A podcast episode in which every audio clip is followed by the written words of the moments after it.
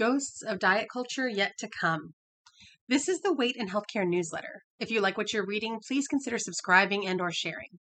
This is the third part of a three-part series looking at diet culture past, present, and future. In this week's subscriber discussion, we talked about what we wanted to see and do in the coming year to continue to move away from diet culture and weight stigma. I think that one of the most important things we can do right now is to push back against the diet industry's work to position being higher weight as a quote chronic lifelong health condition unquote and their co-option of anti-weight stigma work to sell diets. The first is an issue that I talked about in one of my very first pieces here. This has been a long game played by the diet industry. If they can make body size the diagnosis, then they vastly increase their market, their potential for insurance coverage, and they don't have to prove that their products actually improve health. This, combined with the fact that studies showing short term weight loss are considered enough, despite all the evidence that almost everyone regains the weight and negative side effects often happen, is a recipe for weight loss industry profits.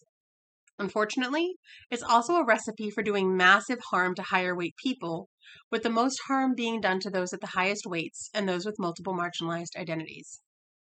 As patients and consumers, we can, in many cases, refuse to participate in this, and we can be public about our refusal, including sharing information within our communities. We also need healthcare providers and others in the healthcare industry to push back in any way they can. The co option of anti weight stigma language to sell diets is absolutely insidious.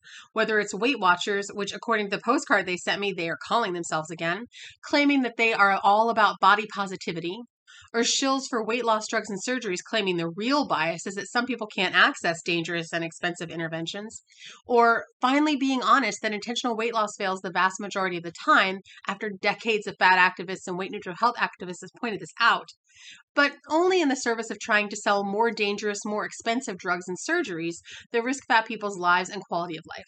There is no low the diet industry won't sink to. On an individual level, as patients and consumers, we can call this out when we see it. And here again, we need people within the healthcare establishment who have power, privilege, and leverage to use that to push back any way they can. The weight loss industry will never stop. They will need to be stopped.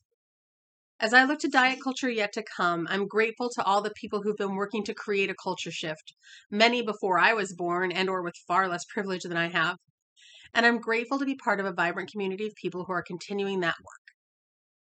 Did you find this post helpful?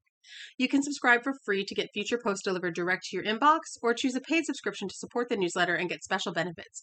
Go to weightandhealthcare.com and click subscribe.